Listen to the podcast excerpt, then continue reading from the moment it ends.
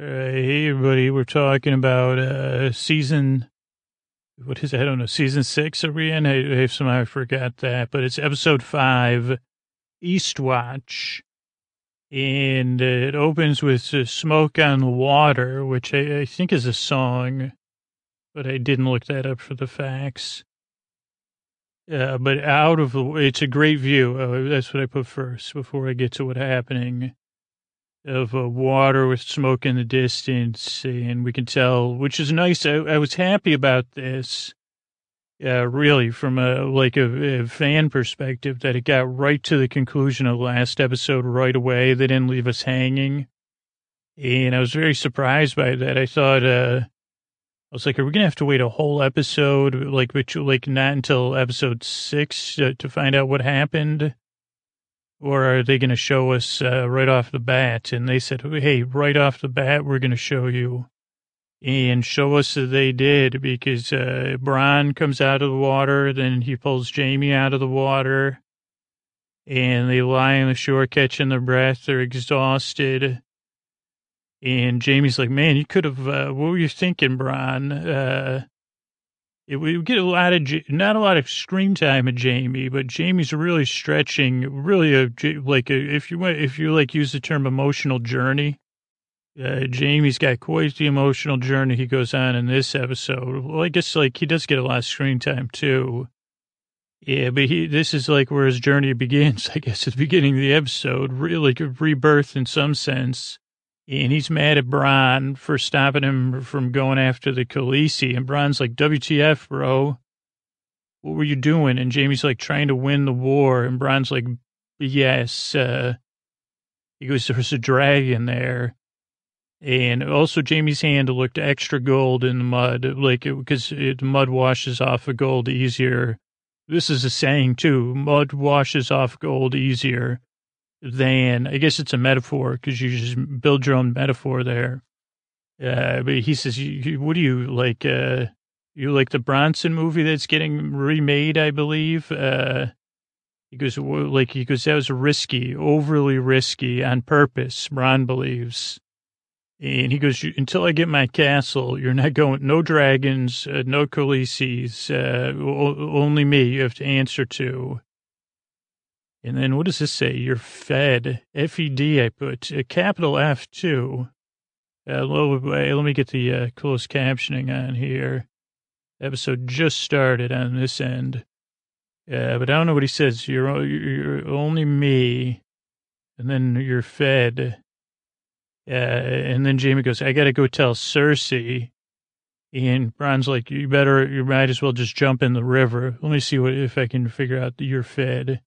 Oh, Jamie's like, there was only, that was only one dragon. She's got two more. Oh, and yeah, Bronn goes, you're effed.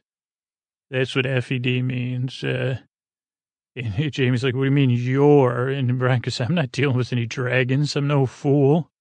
And then we get another great quiet moment. The season's had these wonderful quiet moments. five forty-five. Uh, Jamie's sitting on the shore alone, and we pull in, the camera pulls into his back, just watching Uh, the smoke and the fire, really, like, mood setting, I guess, for, especially, I didn't realize it for, for his journey this episode, or the journey I'm going to project onto him. Uh, then we have Tyrion walking through uh, the ash, uh, uh, a bit like, uh, like, um, what was that, uh, I don't know, it's like he's walking through the uh, ash. And then there's a meeting up at the big rock with the big dragon, Drogon.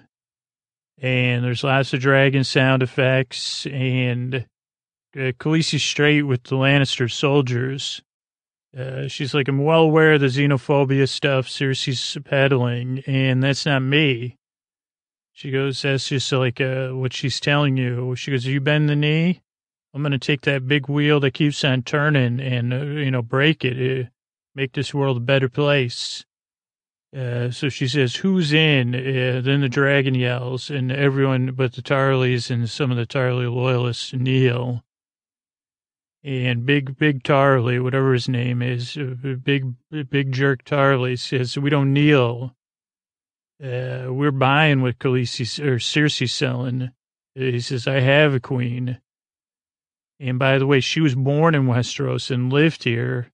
And I said, holy, like, uh, it's just good, but wild, the uh, intersections here.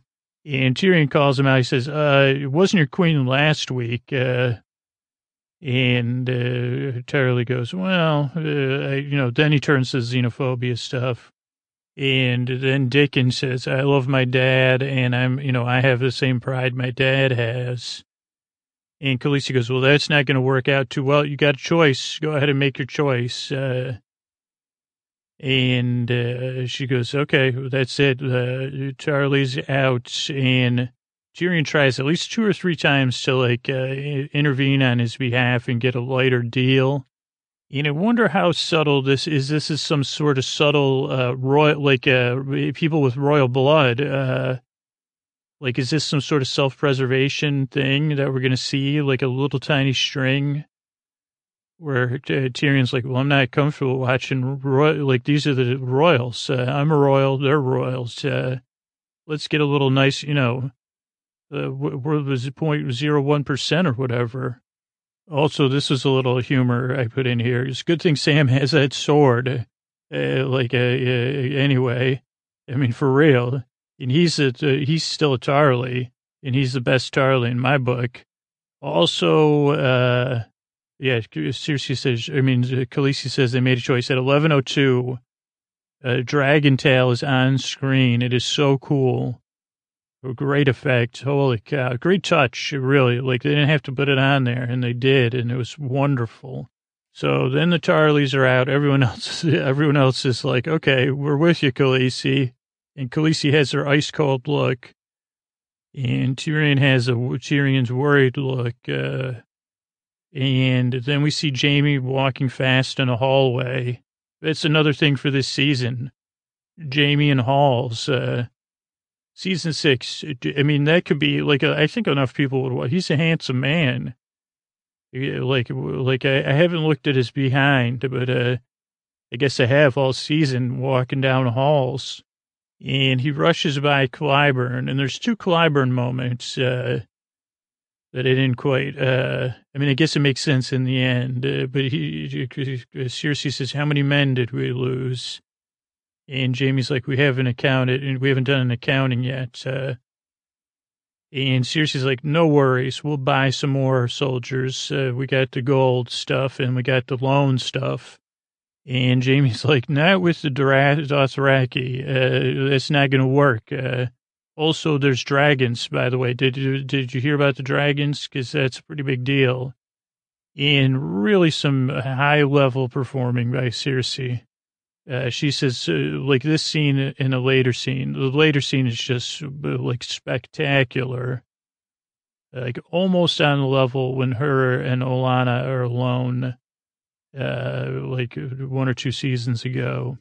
But she says, what are we going to do, sue for peace? And he says, well, sort of. Uh, he goes, uh, or what? She goes, what sort of offer do you think uh, she would make with her dragons? Uh And then Jamie tells on Olenna, and Cersei's like, uh, wasn't that, w- w- w- oh, she doesn't even buy it. She, he goes, yeah, with uh, Joff, she's the one who uh, ruined Joff's wedding, not Tyrion. And she goes, oh, it's so kind that you gave her that wine then. Uh, and Jamie's like, who would you want your kid to marry, Joffrey or Tommen? And then he, like, makes an excuse, like, oh, like, I mean, to, to control. And Cersei sits there, she's chilled, like, and I don't mean, like, chill, like, we're kicking back with a joint, like, I mean, chill, chilled. And she says, I shouldn't have listened to you.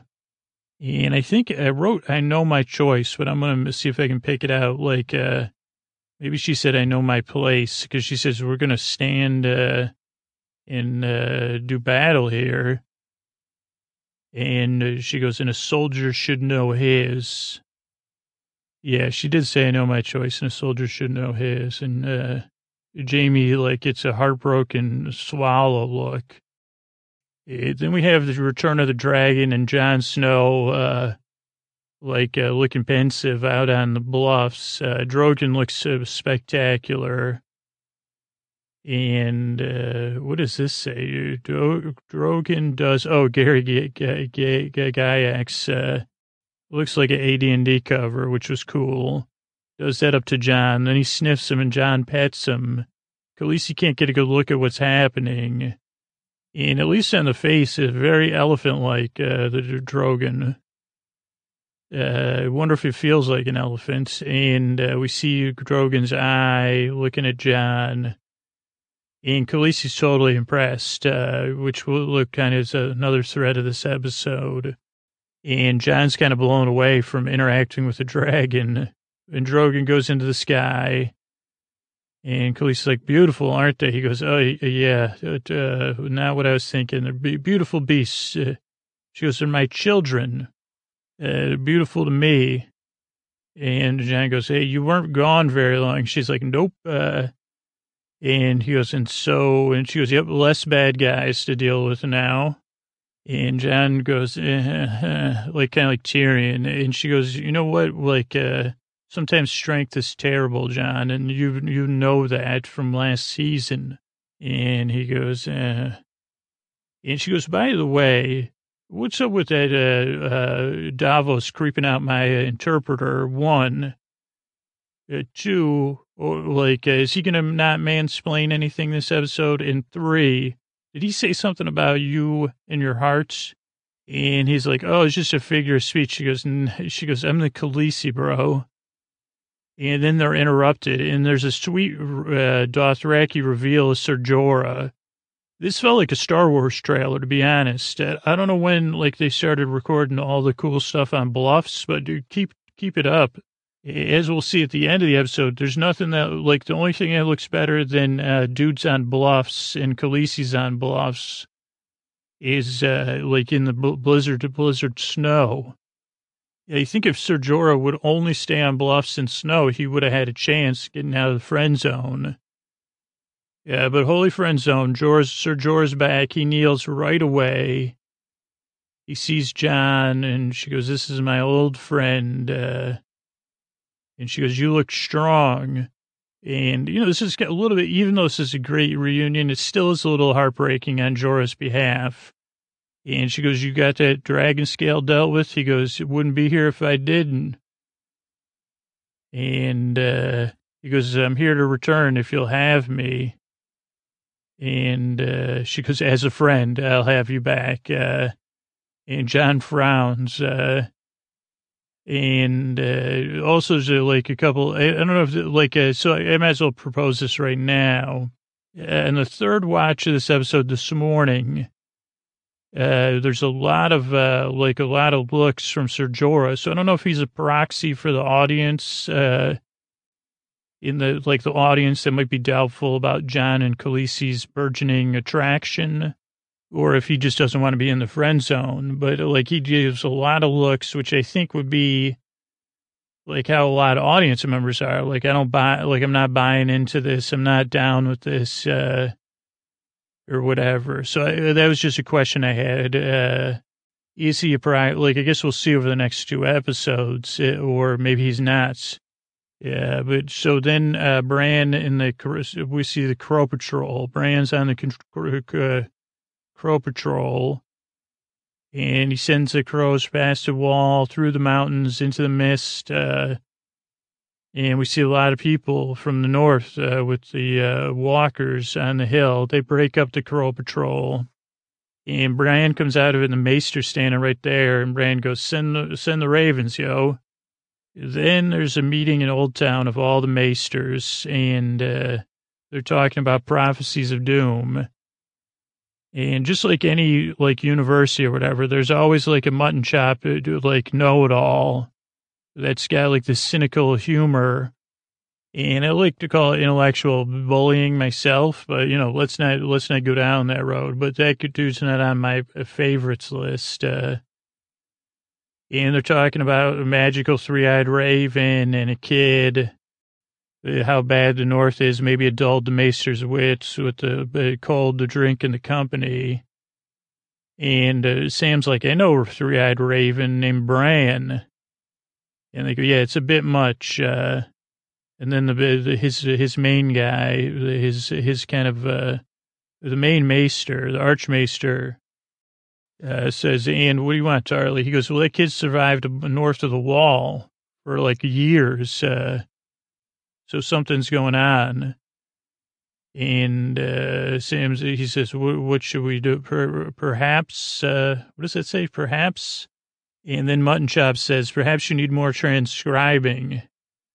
And then uh, this is like, this is another scene like uh, talking about current events. I'm positive it is, uh, but different than cold, more warm current events. Uh, Sam says, Maesters are trusted. If you tell everyone the threat is real, like, people believe it and take you seriously.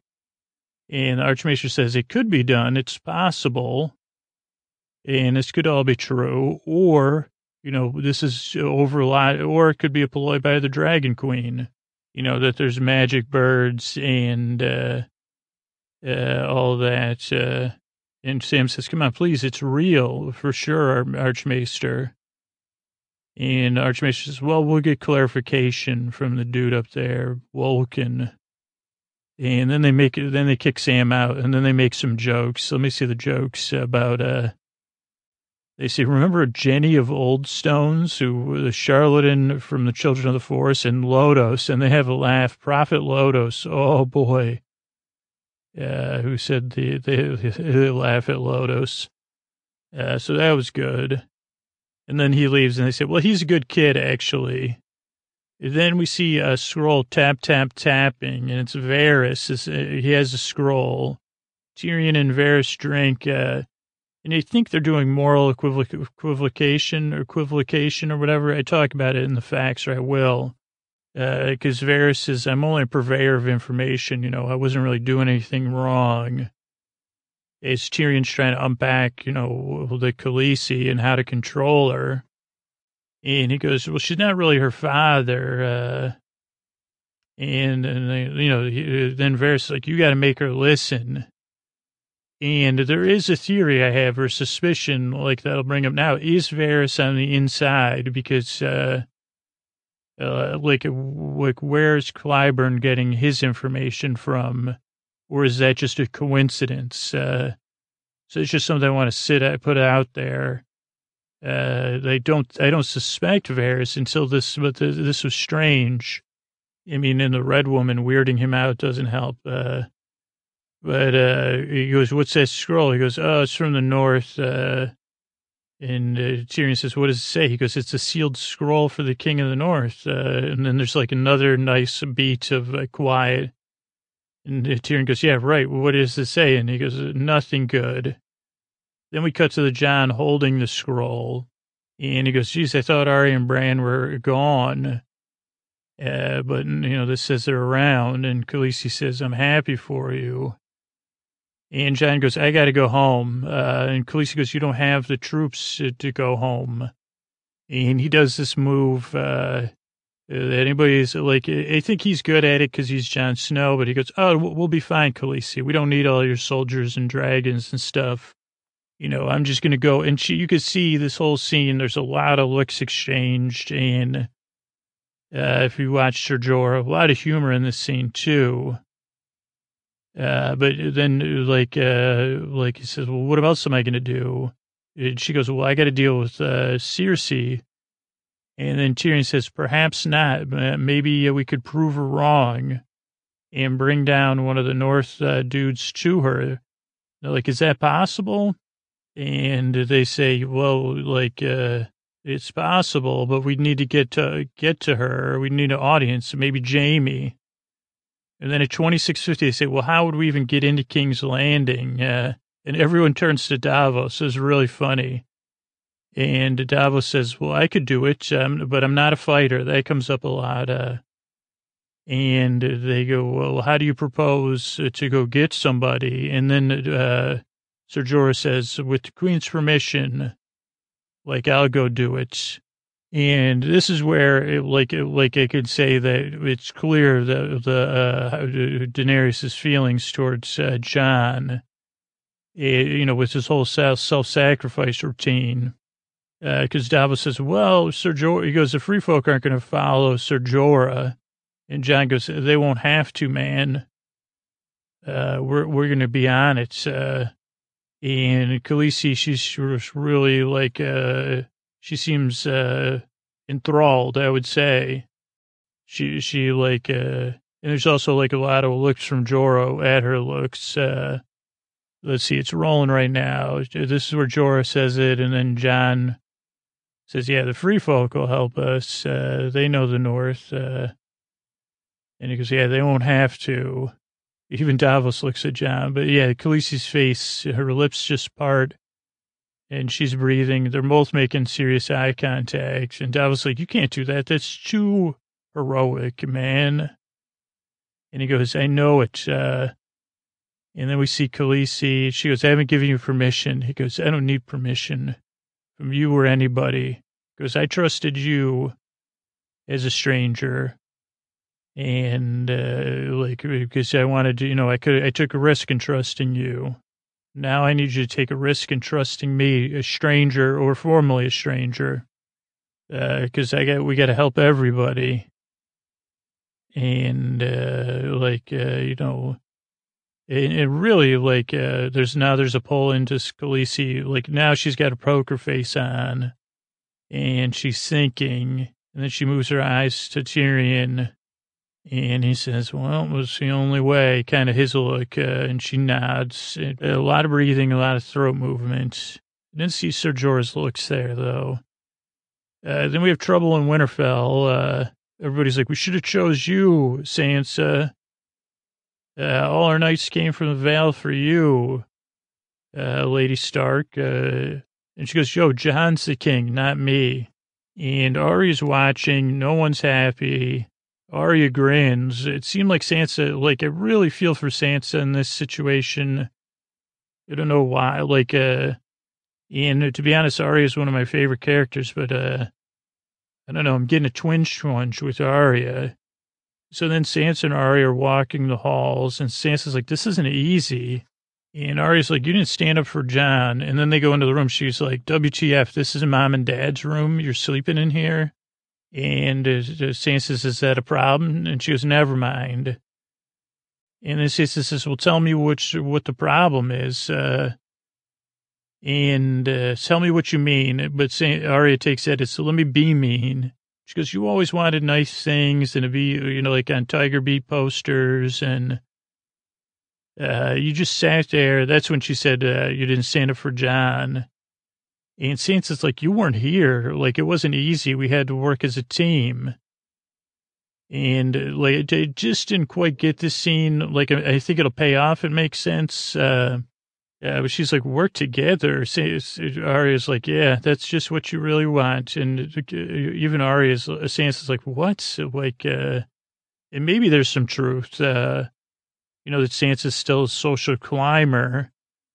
But uh, she's, I feel like this is like this question that maybe will be answered. I guess like like there's still more to uncover in the episode, so I'll talk about it in a few minutes, I guess. Yeah, but then Arya goes, Milady, and she's out. Uh, uh, then we see King's Landing, and Davos and Tyrion pull up, and he's like, last time, you know, I, I dealt with my dad, and Davos is like, well, it's the last time you dealt with my son. And Davos, uh, like, puts a spike in the ground instead of an anchor. And uh, they say, well, geez, like, uh, he goes, just go up the steps and sneak in. And uh, Tyrion goes, where are you going? He goes, I got me own business in Fleabottom. You got me own business. Uh, and Tyrion's like, well, what about the boat? He goes, uh, if it's, what if it's gone? And then Davos goes, then we're aft, man, so you best hurry.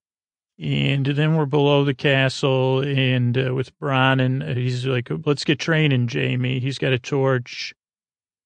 And Jamie's like, why? Like, not right now. We got stuff to do. He goes, oh, no, no. He goes, yeah, let's get practicing. You're out of shape.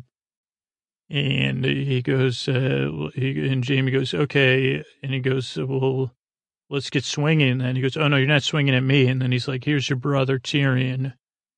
And uh, Tyrion, like, kind of opens with, geez, Jamie, you really outsmarted me. You're three steps ahead of me. Father would have been proud. Jamie looks, in a wonderful way, terrible in this scene. Uh, like, he's really sunk. Uh, and because he, he really is. Like, uh, like his belief system's kind of crumbled. because uh, he's always just seemed to believe in Cersei, and uh, but you know she knows that. She knows. Don't worry, she's a lot smarter than than I am. So, but I really love how they made him look uh, in the acting. Really, really wonderful stuff. Uh, but he says, uh, "Well, geez, I'm I'm sick of you, Tyrion, man. Like like I told you, if I saw you again, I'd give you a spanking." Yeah, Jamie looks so exhausted and torn, triple exclamation point. Uh, he goes, yeah, I was going to, and uh, Tyrion goes, it'll take a while with the sparring sword. And then Tyrion tries to get a little bit of vindication and connection with him, like with personal stuff. And Jamie goes, personal stuff? What do you want? Uh, and he goes, I want you to agree with to certain terms. Uh, Jamie goes, bend the knee? And he, uh, seriously won't do that. He goes, not right now. We got more important things. And then we cut to Sword Street or Sword, st- like uh, Steel Street or something. Uh, Davos is on the prowl. At thirty-three fifteen in the background, a dude puts on a barrel backpack. Uh, I thought that was sweet. Uh, I'm sure those will be hitting the streets of uh, where I live, Oakland and Alameda and Brooklyn soon. Barrel backpack. You know, carry your stuff. It won't get, you know, it's protective. You could cool, keep cool drinks in there.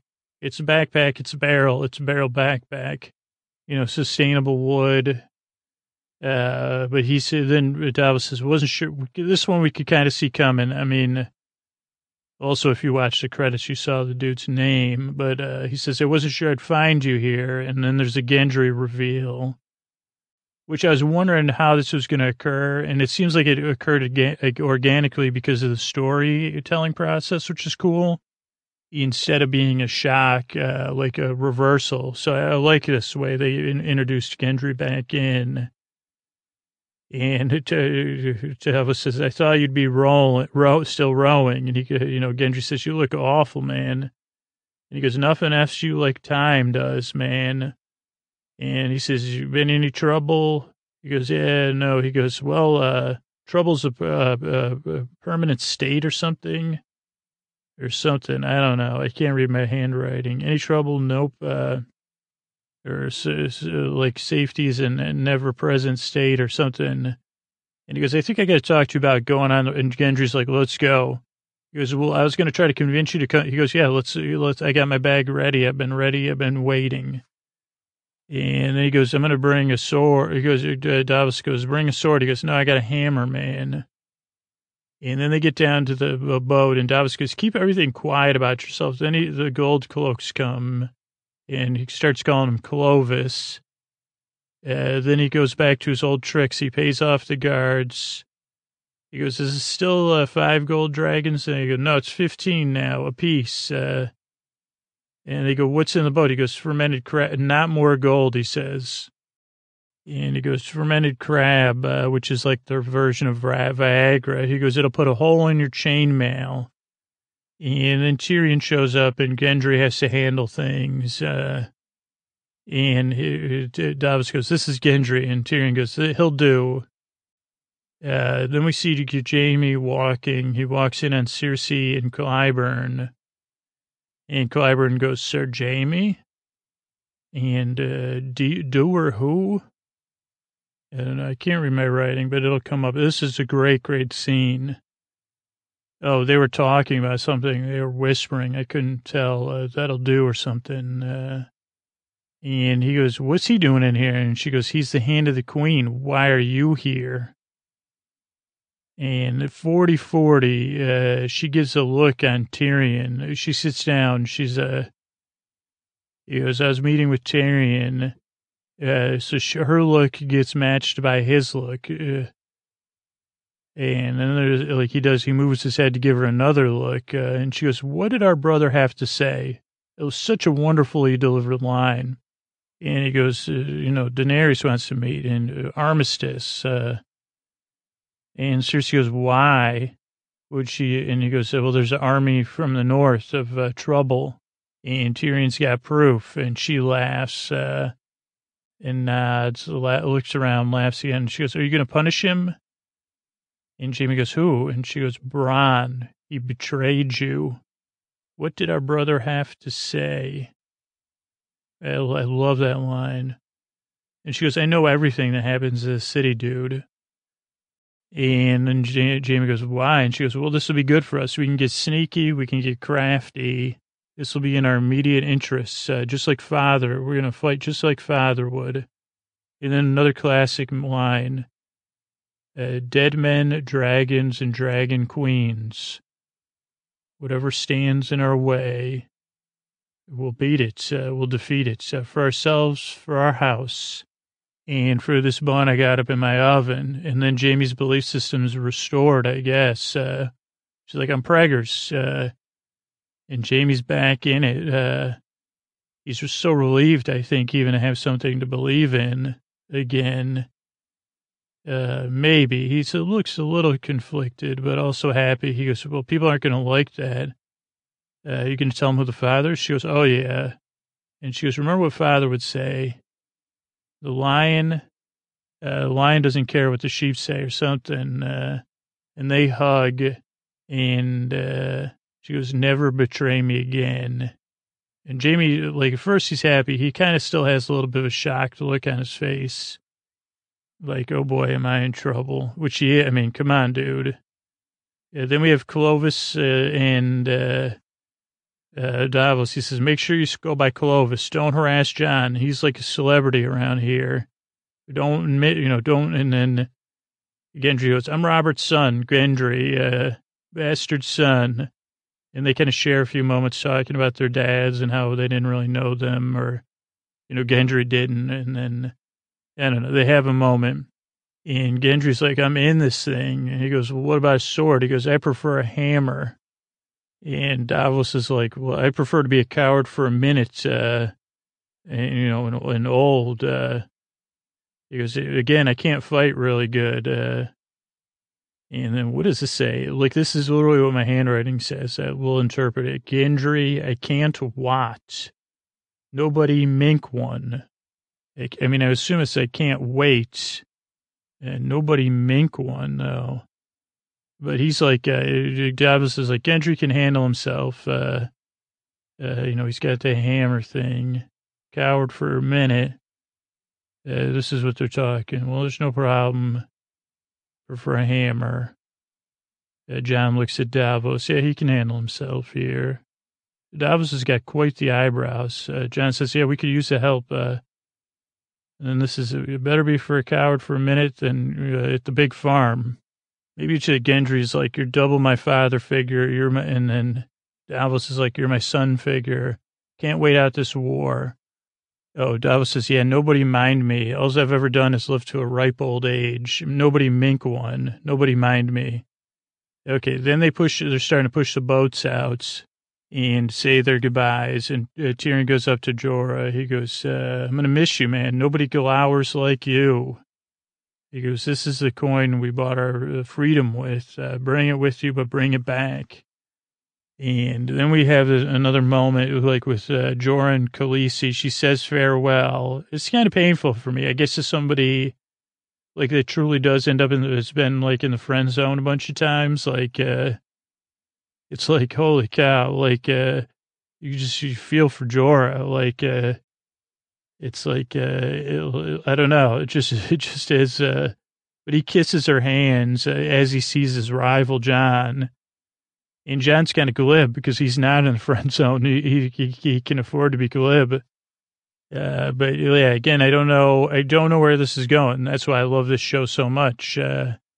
I don't know where we're being led, especially with this, with the Ser Jorah stuff and with the Arya stuff. At least the Ser Jorah stuff, it's just uh, soap operatic, soap operatic in a way. But John goes, yo, I'm rolling out. If I, if I don't come back, you don't got to worry about me. And I got to tell you, when the Khaleesi's in love, she looks a hundred times more beautiful. And I'm not just saying that. Like, this scene, there's just something about, uh, like, uh, she goes, I've grown used to the king in the north. Uh, And I, I was like, uh, just great acting, because uh, I fell in love with the Khaleesi being in love. Uh, and then Jorah kind of stares back. One last look. Uh, then we have Sam and Gilly, forty-seven thirty. Uh, could have been an episode of Sleep With Me. Gilly's like listing off facts. about steps in the citadel and how many windows were in the fifteen seven eighty-two steps in the citadel. How many windows in the Septa Baylor? Uh, I don't know if she answers this. Let's find out. Uh, Sam's like, there's no windows, it's zero. And she's reading this book by High Septon Maid Maynard, which seemed like it was important because it was talking about Aegon. But uh, Sam gets uh, so fed up. He goes, uh, this is, it's hero time. He goes, give this book to the kid. I'm going to thieve some books. There's great music. And he's really had a great season. I've been really happy, like, with the story they've given him. And it's been essential, I guess, uh, to the overall story. But he, like, uh, steals all the books, and he's, uh, again, a nice moment. He stops and looks back at the library, and he kind of lets his future and his dreams go in a heroic way. He's the heroic Tarly. We already, I mean, we already knew that. Uh, but he says goodbye to the library, and then he packs up their cart, uh, and Gilly's like, are you sure about this? And he goes, I'm tired of reading. Which every librarian in the world said, what? He goes, no, reading about heroic acts. Uh, you know, I got to do heroic acts. And then we have this other thread with Arya. It's Winterfell. There's whispers going on with Baelish and people.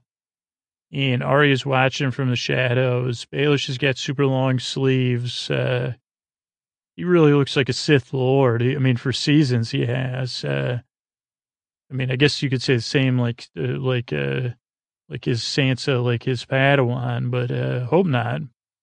And he meets with old Breastplate and the Maester, and uh, like him and the Maester are talking, and then Baelish goes into his room, locks up uh, with this uh, scroll that is the only copy, and uh, Arya busts in his room. Now I have to, like, uh, so, well, I'll tell you what happened, then I'll talk about it. Arya busts in his room, searches his place. He's got tons of paper products, uh, and scrolls and stuff. So I don't know if he's researching a book or what, uh, but she finds the scroll. And I even put, I mean, come on. But uh, it said something about, from Sansa, about swearing fealty to Joffrey, I think. Uh, and Sansa gets a look, and then she leaves the room, but Baelish is watching the whole time from the shadows. And this was my thing. Like, I, like she's a faceless person now, so I don't buy that... Uh, I just don't know. Like, I hope that she would have teamed up with Brienne and that she's not getting paid. Play, like, they're playing Baelish. I mean, that's the Baelish move I talked about. Like, you really got to... So maybe they are following that, which is like you let yourself... Uh, you let Baelish think he's playing you to play Baelish. But I think Baelish would even know that. But whatever. Like, uh, he's trying to stir up trouble. It's clear. Uh, that he's, he has machinations going on. So I don't know how this is going to turn out. And I also don't know who Baelish is really loyal to. I mean, he even says it's his obsession with Kate, Kate and uh, Sansa, but I don't even buy that. Also, like, what's up with his sleeves? Like, that's just not a good idea. I mean, I guess for keeping warm it is, but uh, I guess it's like a sleeve scarf. Anything else? Any other comments on that? I think that's it. Uh, then we see the boats land. We see Eastwatch by the sea. We see Tormund. Uh, Tormund's back in town. And they're having a meeting. He goes, aren't you guys supposed to talk John out of these crazy ideas? Or he says that to Davos. Davos goes, uh, well, he's I'm, I'm failing at that. And he goes, which queen are you trying to deal with? The one that uh, sleeps with her brother or the one with the dragons? And uh, John's like, both. Uh, he goes, how many men you got? He goes, this many. And then he goes, and the big woman? And his eyebrow goes up. It was such a, a, a brilliant.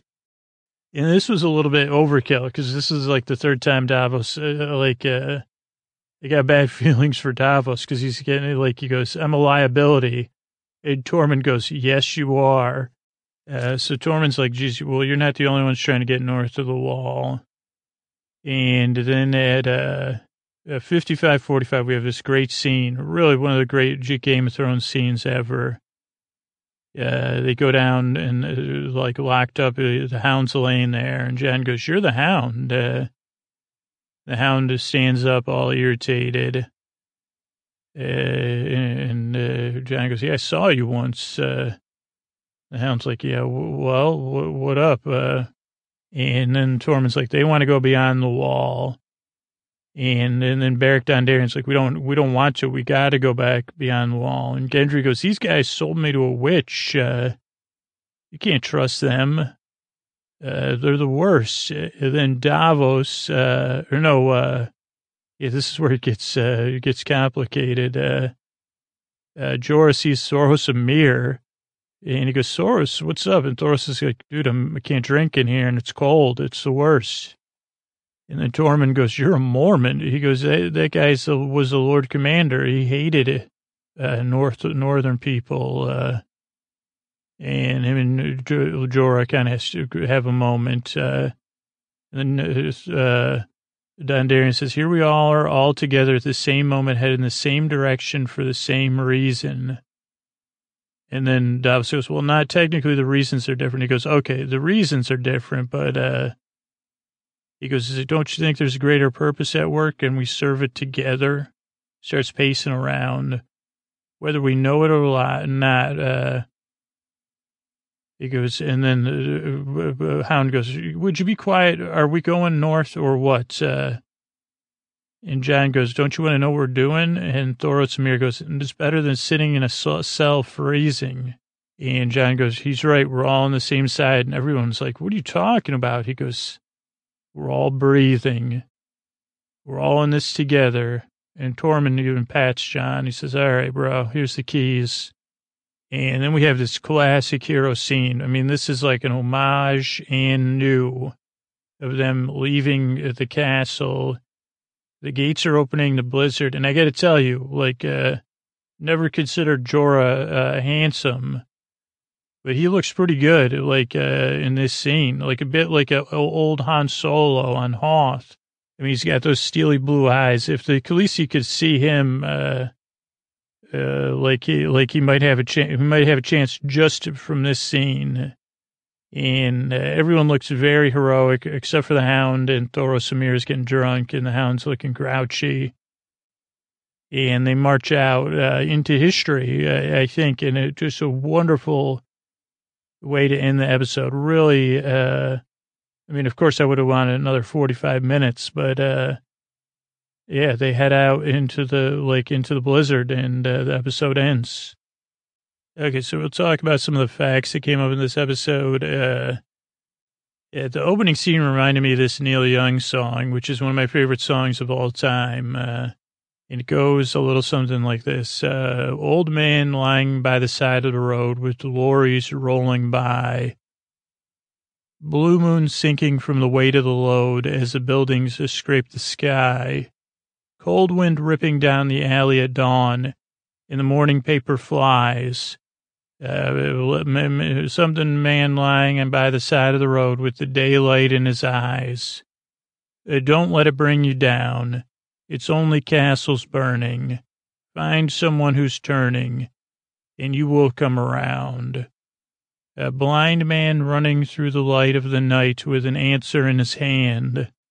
Come on down to the river of sight, and you can really understand. Red lights flashing through the window in the rain. Can you hear the sirens moan? White cane lying in a gutter in the lane if you're walking home alone. Uh, don't let it bring you down. It's only castles burning. Uh, just find someone who's turning, and you will come around. So it's just like a Neil Young song I love, and uh, it, uh, the actual it's it, you know it means something different, but uh, I don't know. It just reminded me of that. Uh, then we had you know Bran was on Snow Patrol with the Ravens. Then we had real Snow Patrol at the end. And then I said, "Isn't there? Wasn't there a rapper uh, who did a song, Informer? Wasn't that Snow Patrol?" And it ends up no. So let's get some clarification on some of these different uh, famous. Uh, there's three famous uh, Snows. Yeah, first off is the rapper or musician Snow, according to uh, Wikipedia. Uh, Darren Kenneth O'Brien. uh, Canadian reggae artist who is known for his ninety-two sing- single Informer, which is a song I sing to myself sometimes, every once in a while, un- incorrectly. And he was born in Toronto, uh, and uh, let's see, uh, you know, he's had so he's had a lot of ups and downs. Uh, uh, he, I guess he, uh, D J Marvin Prince, uh, he met, and uh, he uh, also some legal disputes uh, with Marvin Prince, and he's been an international success since uh, the nineteen nineties. Uh, collaborated with Cyndi Lauper even. So, uh, yeah, so that's Snow, uh, from Informer. Now, Snow Patrol, on the other hand, is a Northern Irish Scottish rock band. Uh, Gary Lightbody, Nathan Conley, Paul Wilson, Johnny Quinn, uh, Johnny McNa- McDade, and they're an indie rock band uh, that rose to prominence in the mid two thousands as part of the Britpop movement. Yeah, they met at the University of Dundee, and uh, yeah, you guys know Britpop, Britpop, uh, and uh, hit single "Chasing Cars." That was their hit single, and not a lot of other good facts that I have about them. Now, what about uh, Snow Job? I mean, that's a saying, but this is a G I. Joe character. And this was a G I. Joe character my brother got for Christmas, and I was kind of upset about it. Uh, he's the snow-based G I. Joe character.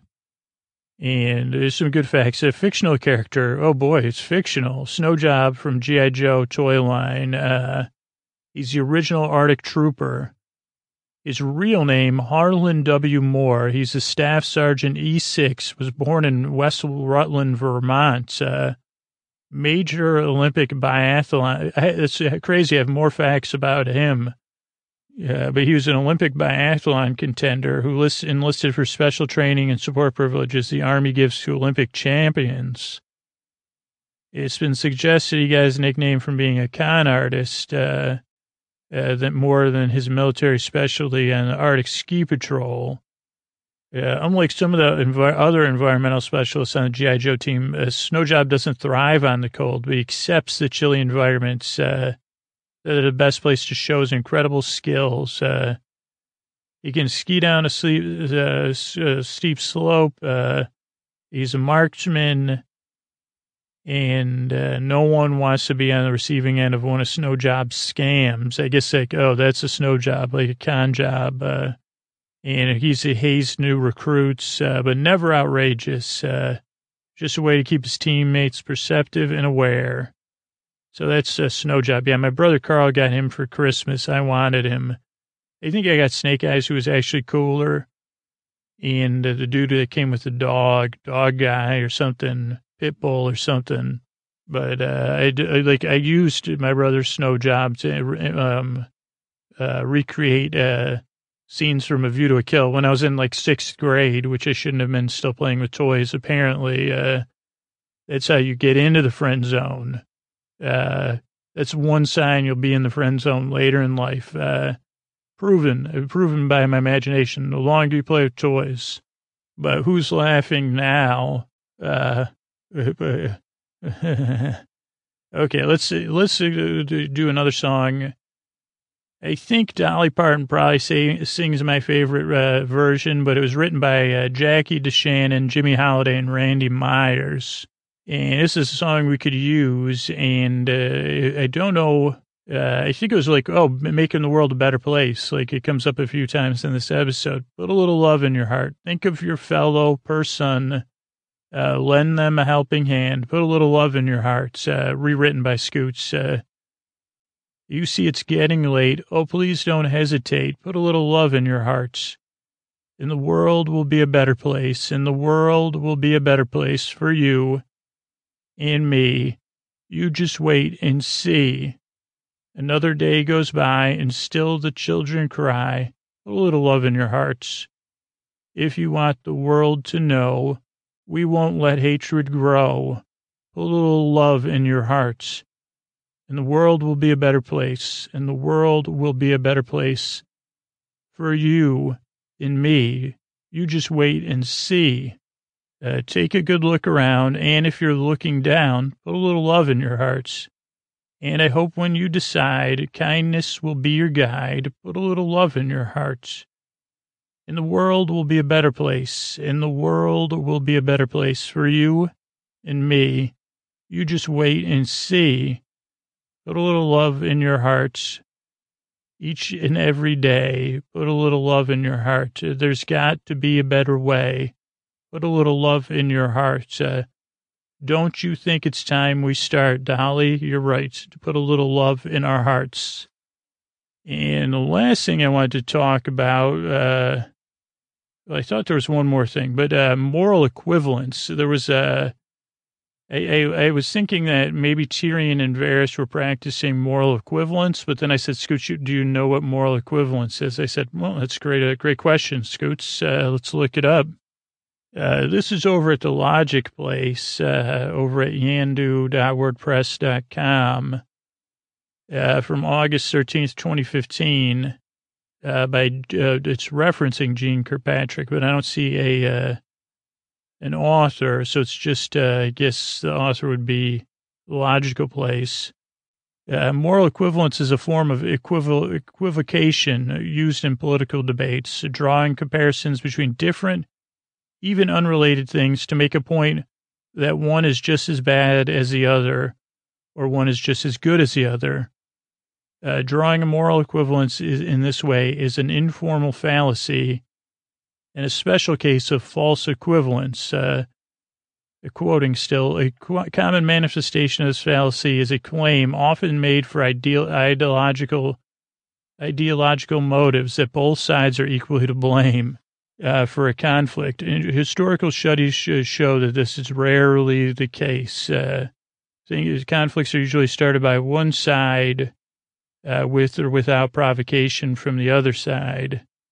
And uh, an early popularizer of this expression was Gene Kirkpatrick, ambassador to the United Nations during the Reagan administration, uh, who wrote uh, The Myth of Moral Equivalence in nineteen eighty-six. Uh, so that's that's interesting. And uh, maybe they were, because they were kind of saying, well, I, I don't know, I think it was maybe a little bit different than that, uh, but not too much different.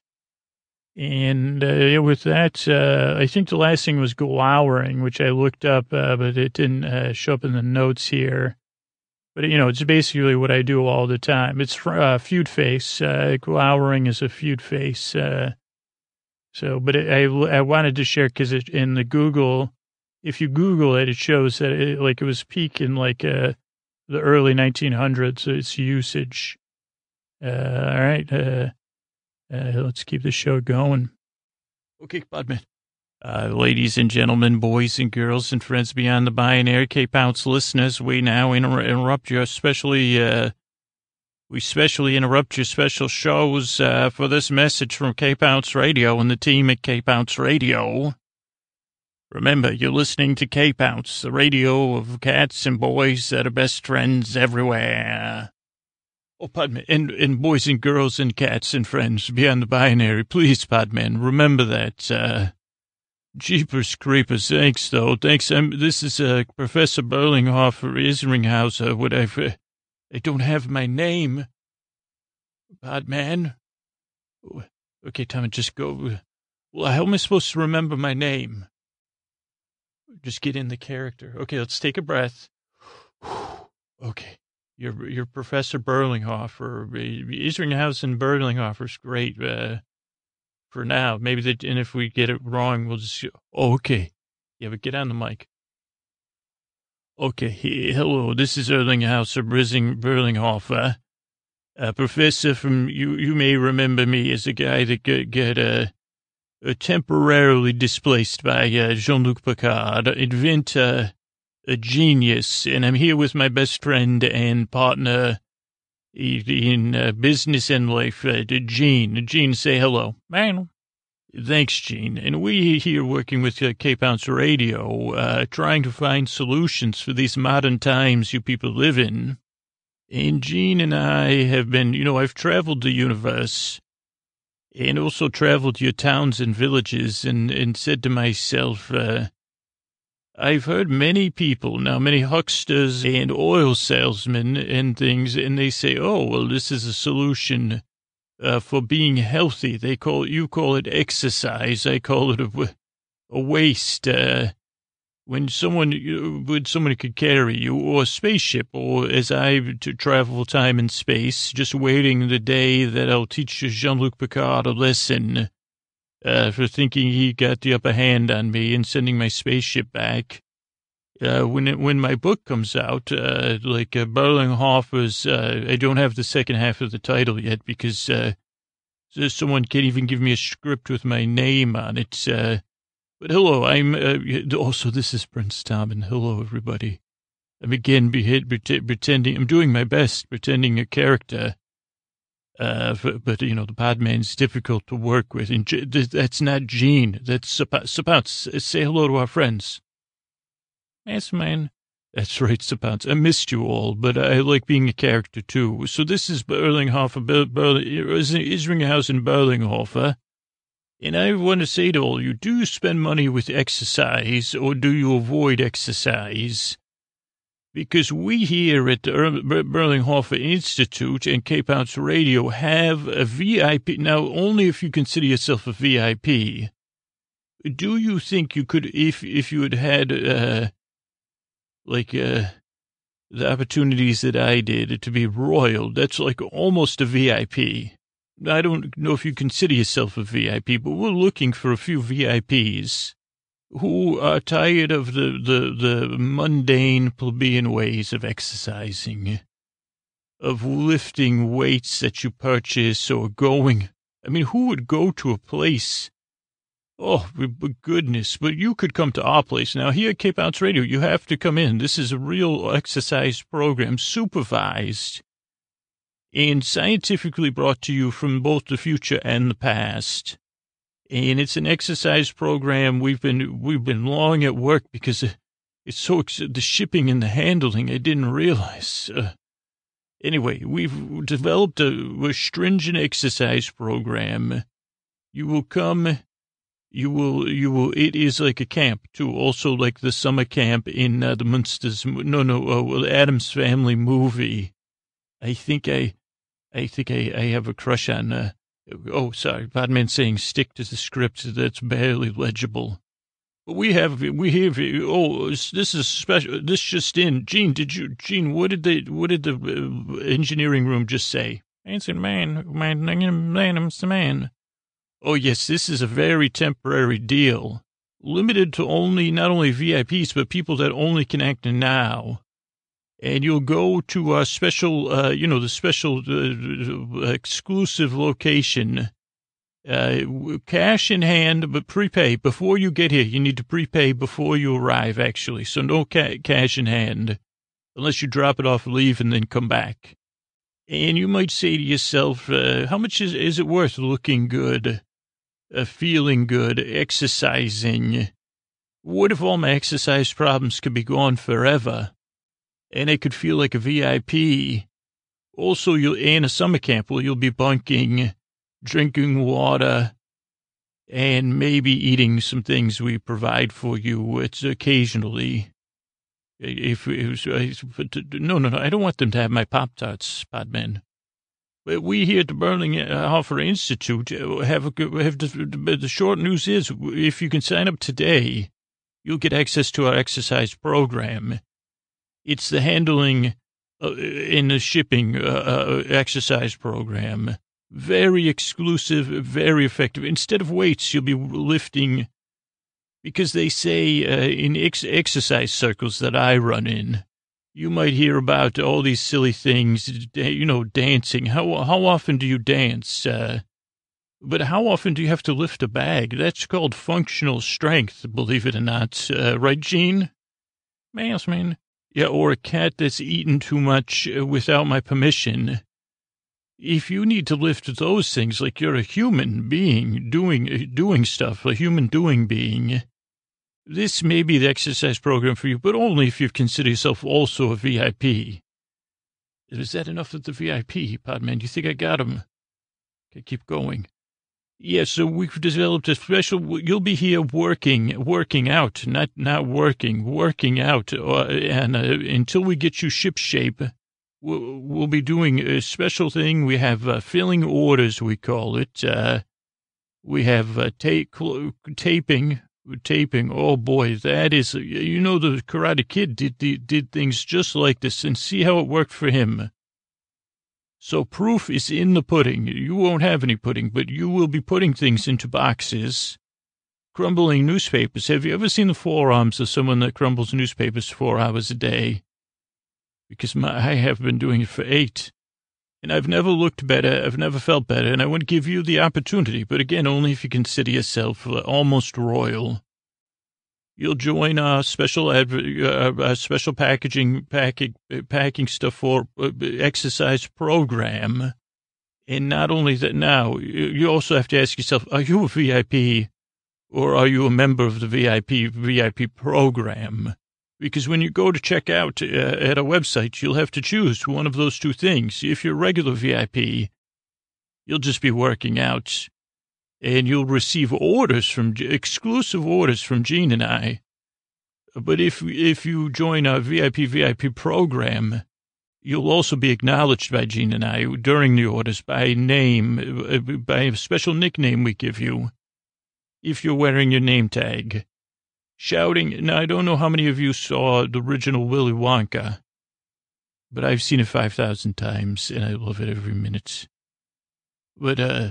I'll be like the guy when everyone was unpacking the candy. You'll be packing the candy. That's how we've set it up, this exercise program. And when there's orders uh, for, for the other products we sell here at uh, Bellinghofer Enterprises. And so uh, that's it. You, but, you know, decide. Do you want to spend... Uh, now, how much is your health worth? forty thousand dollars, fifty thousand dollars, sixty thousand dollars. Well, for the low, low price of one thousand dollars, we'll get you in shape. For the low, low price, uh, oh, Gene, wait a second, uh, that can't be right. Oh, Gene's saying the water-free program, if you bring your own water, it's only going to be nine hundred ninety-nine dollars. And if you want to be acknowledged by Gene and I, it's only two thousand dollars. Oh, boy, Gene, you're kidding me, nineteen ninety-nine dollars. And that's a week, every week. Uh, also, uh...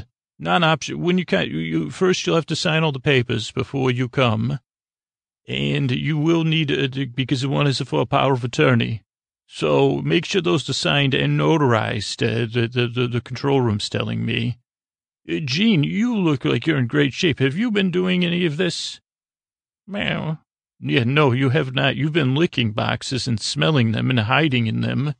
Just being around our exercise program, you look great, Gene. And uh, I feel great, but I need some help. There's many paper cuts. Also, paper cut. We'll, we'll be treating you in how to treat paper cuts, uh, because you'll probably get a few. And so that's it. Uh, you can help Cape Bounce Radio. All of this goes to Cape Bounce mission of uh, boys who are best friends with cats, and a candy, a special candy fund that Sir Pounce has embezzled into his belly. And so that's it. I'm happy to return you to. So make sure to sign up if you care about being being a V I P and exercise. It'll be life changing, and especially change all my life because there's too much work with all the other orders coming in. Please, please do this. Uh, Gene, do you have anything to say before we go? Right, get in here and get it done. That's what you're going to be doing. And you could call me uh, uh, King Tommen, because that's what I'll be going by when I'm telling you what to do and getting you shipshape. Uh, this is uh, Professor Isinghoff of Berlinghauser co- co- signing off without a script with his real name on it. Thank you, Podman. And that's it for get, no, come on, get on the mic. Uh, we now return to regular scheduled program on Cape Bounce Radio, the radio best boys, girls, and friends beyond the binary, best friends with cats. In cats, uh, Cape Outs Radio. Oh, thank you. That's good. You do, you you fixed it.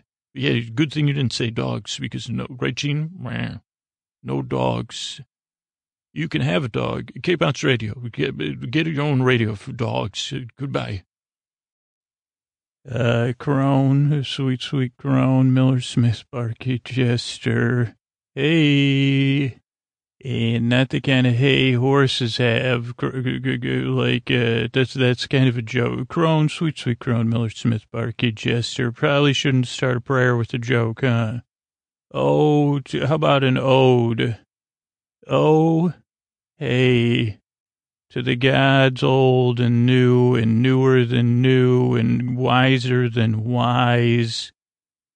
Sweet, sweet Crone, Barky, Jester, Hound, Crone, Miller Smith, Barky, Jester. Sorry about that, Miller Smith, Miller and Smith. Miller and Smith, if you had a son, you should, you know, would you call him Miller Smith? That's very, uh, uh, that, that, I could see quarterback, for high school quarterback, Miller Smith. In the, the class ahead of me, there was a there was a football player with the last name Smith, and there was someone with the last name Miller who was very good at uh, lacrosse. So sweet, sweet Crone, Miller Smith, Barkey. Just this is going to be a lesson, a prayer, prayer, a praise within a lesson, within a. Because I learned this week what you needed to teach me, that A C C A C C E P T A N C E. And so I, I guess I should have an ode, because, oh, how far I have to go, but how short the journey, uh, to re, you know, to, to see my shortcomings, but accept them, and know it is but a reflection of my limitations. Oh, my shortcomings in the mirror look like limitations. And I know that I need to say, oh, Crone, sweet, sweet Crone, who was that young man? Who was that man making jest at you earlier this uh, passing weeks? Who was the young man without the courage to say, hey, Crone, throw me a bone, Filoni phone? You know, the F B I was tapping uh, Chuck Chuck D's telephone. Oh, no, that was that uh, Flavor's telephone. But Crone, you know, I, I don't realize. I I don't realize, and I forget. Uh, and so I spread my arms open and say, Crone, you're great. I accept that you may be limited, and your your Godhead may be not be the size I imagine it to be. Totally normal size, probably, Crone. And I accept the lessons you bestow on me, like the drip, drip, drip that uh, gets, you know, like like like I'm like like I don't know if I'm a stalactite or a stalagmite, and I don't know if this is the fiftieth time I've used that metaphor. So I don't know if I'm growing from the ground up or or from the top down or both at the same time. But Crone, I know your wisdom is guiding those drips, drip, drip, dripping.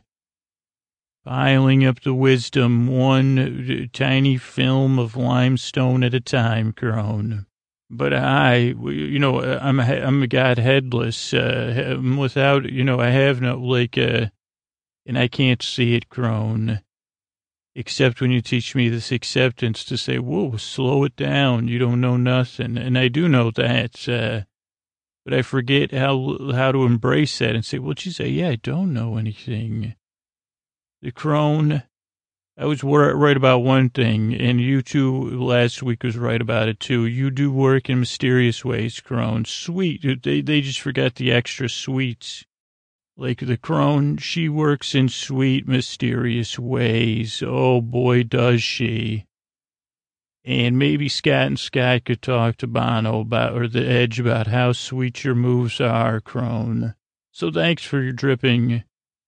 Or, or dry, you know, it, I just would, I don't know if I'm coming top down or bottom, you know, I guess I'm coming from the bottom to the top. Also, I don't know which one is, am I, am I a stalag or a sag, stalag, stalactites or stalagmites? I don't know. I'd rather not be either. If we're going to shorten it, I'd just rather be a stalag than a mite or a tite. Uh, so anyway, thank you, Crone. Totally, one hundred percent accept to this week, you know, full acceptance of my limitation. I accept my limitation to fully embrace you because I like it, because I'm, you know, I'm limited. What can I say? Otherwise, I would accept you fully. And that's Miller, Miller, oh, Miller. Oh, how those who love you toil away. And, you know, the wheel, you know, goes round and round. And as that uh, Billy sang, will it go round in circles? It will. When you're when that mill's going, it's going, Miller. And it feels, but it, sometimes we got to step away. You're right, though, Miller, when we say we got to accept it and step away. All the mill does is grind. We're not a mill. We're a miller. And, you, oh, boy, Miller, do I forget that. Sometimes I forget. I don't see the... Uh, The mill for the mill, you know, the miller for the mill, uh, just like they say about the stars and stuff. And then I forget about the whole other level that I'm both the milled and like the, like, uh, the baked. I don't know. Am I the milled and the baked? Am I like, uh, I could, I probably could use some extra bran. I don't know if you've been like, uh, right. I probably told you that before too, but it's a circle. We're going around in circles, Miller. And I forget how badly I got to get ground down, you know, if I'm going to get, you know, processed into something. I don't know if I'll be savory or sweet. If I'm stalactite or stalagmite, probably neither and neither. But, uh, you know, maybe some limestone stone water would be good uh, in, in uh, like, uh, will I be leavened or unleavened, Miller? Because lately I've been feeling stone ground and unleavened. Uh, but I know that's, again, I just got to accept, say, like, uh, I got to accept either my, my, my yeasty side or my, you know, my non-yeasty side. And sometimes I just got to say lavash because it's such a podcasty word, lavash. And maybe I could greet the day with that lavash, like, and maybe that day won't be. Maybe it'll be some other form of flatbread. Or maybe it'll be a risen, maybe I'll rise up and see a risen loaf uh, right at the foot of my bed, placed by the miller. Uh, and, and then I'll say, well, I'm the, you know, so anyway, Miller, you know, remind me to, keep reminding me to accept that it's more than just the ground part. Uh, there's many more stages uh, because there's both a mill and a miller. And the other parts of me. So thank you, Miller, for that, uh, that lesson.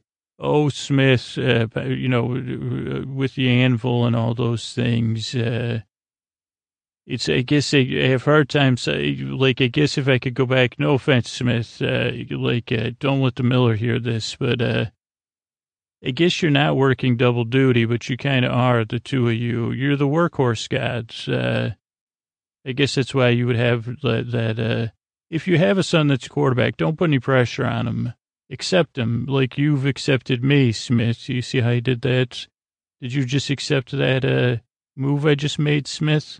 Because I'm accepting the hard work you're doing on me. Holy, and you know, holy hammer blows. Uh, I feel like a Glass-Jaw Joe some of the time when I'm trying to sneak in these like uh, things that remind, like, what are these? Uh, you know, when th- one thing reminds me of another thing. Even though those were body blows, I know, I know, I know, Smith, I know you know.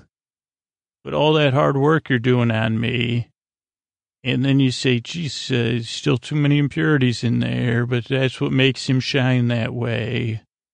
I don't shine bright like a diamond. I know I don't do that, Smith. But keep forging me. You know, sometimes I, like, I forget whether I'm on the forge or in the anvil or sizzling in that water. Or I've yet to be mal, you know, I try to be, you're right, Miller, I need to remain, remain malleable at all times. You know, you can't, can't always, you know, we can't always be white hat, right? I'd like to be white, though, if, if, if there is, if you're keeping a list, I'd like to be white hat at some point. And laser sharp or, you know, razor sharp or laser sharp, either one of those, if you do have plans for me. Uh, Like, that would be great, but I'll accept whatever, that's what I'm doing this week. It's just accepting the, uh, how great you are, uh, like striking that anvil, striking while the iron's hot, uh, and like, do you, do you do the work? I guess that's the thing. You do the work. I'm supposed to just kick back. I guess that's my, what I got to accept is you're doing the work. Some reason that just seems to go against, uh, culturally, I don't think we believe that in America here. And then I would say, well, you do the work, I'll do the worrying. It would be my uh, belief system. But I'm trying to replace it with yours. You let let the let the Smiths, let the crone do the all seeing and the all, you know, let the miller do the grinding, let the smith do the work. Scoots, just kick back. There's no reason you don't got to do the worrying when the miller's at work. You just got to accept it. Or when you mix up the smith and the miller, that they accept your apology. Sorry about that. Or when you kiss your hand and you pretend it's a maiden and you get caught in public doing it, uh, and someone posted on Instagram, you got to accept those things too, right, Smith? Because maybe that's just your, maybe that was when I was white hot. If I'm white hot like that, I'd rather not be white hot, I guess. So let me just accept the work you do, Smith. Thank you, Miller Smith. Barky. Holy moly, Barky. I don't, like, one thing I don't have trouble is accepting is you, because you put a smile on my face. Uh, so maybe I got to accept the cartwheel of the smile, the frown, and uh, say, hey, sometimes, uh, but you know, sometimes Barky's digging deep. Sometimes Barky's just silent uh, as a tree, and the answers don't come. Except in the, the sound of the wind in your branches, right, Barky, or the wisdom of the, the wrinkles in your uh, trunk. So sometimes I just got to accept, I mean, the mystery of how the heck, uh, what is cambium? That's one mystery that still hasn't been resolved. Uh, but also, how do you do it, Barky? Like, uh, how do you stay, how do you put such a smile on my face? Uh, how do you make me think of Dancing Groot every time? How do you take all those electronics I leave for you and rust them up and so I can't return them? Oh, Barky, keep me accepting, of, mostly of accepting of your smile, your shade, and your bird droppings. Thank you, Barky. Oh, Jester, let, you know, let me just accept your laughter at my fo- foibles, as we say here in this uh, this season. Uh, let me accept your, your, your grins and your laughs and your giggles and your snickering. Let me accept you take, you know, when, every time I say, well, you, like, uh, w- w- I know you're not the actual maid, but you say, well, actually, I've got a date with the jester. Oh, boy. Another one bites the dust, jester. Help me accept that uh, it doesn't need to be funny for me to laugh at it, right? It just has to be my, you know, my mistake. Like, I can laugh at being human. And if I can't laugh at myself, I can accept that you're laughing at me and with me, right, Jester? So I can accept that. Uh, and that's pretty sweet from your view. And then maybe you're even saying, see, you wouldn't want to be, uh, I could still laugh at that. Thank you, Jester. Thank you for the acceptance, gods. Crone, sweet, sweet crone, Miller Smith, Barky, Jester. Hound dog god. Just accept, you know, just accept your, your, your, your bad words. Uh, uh, good night, gods.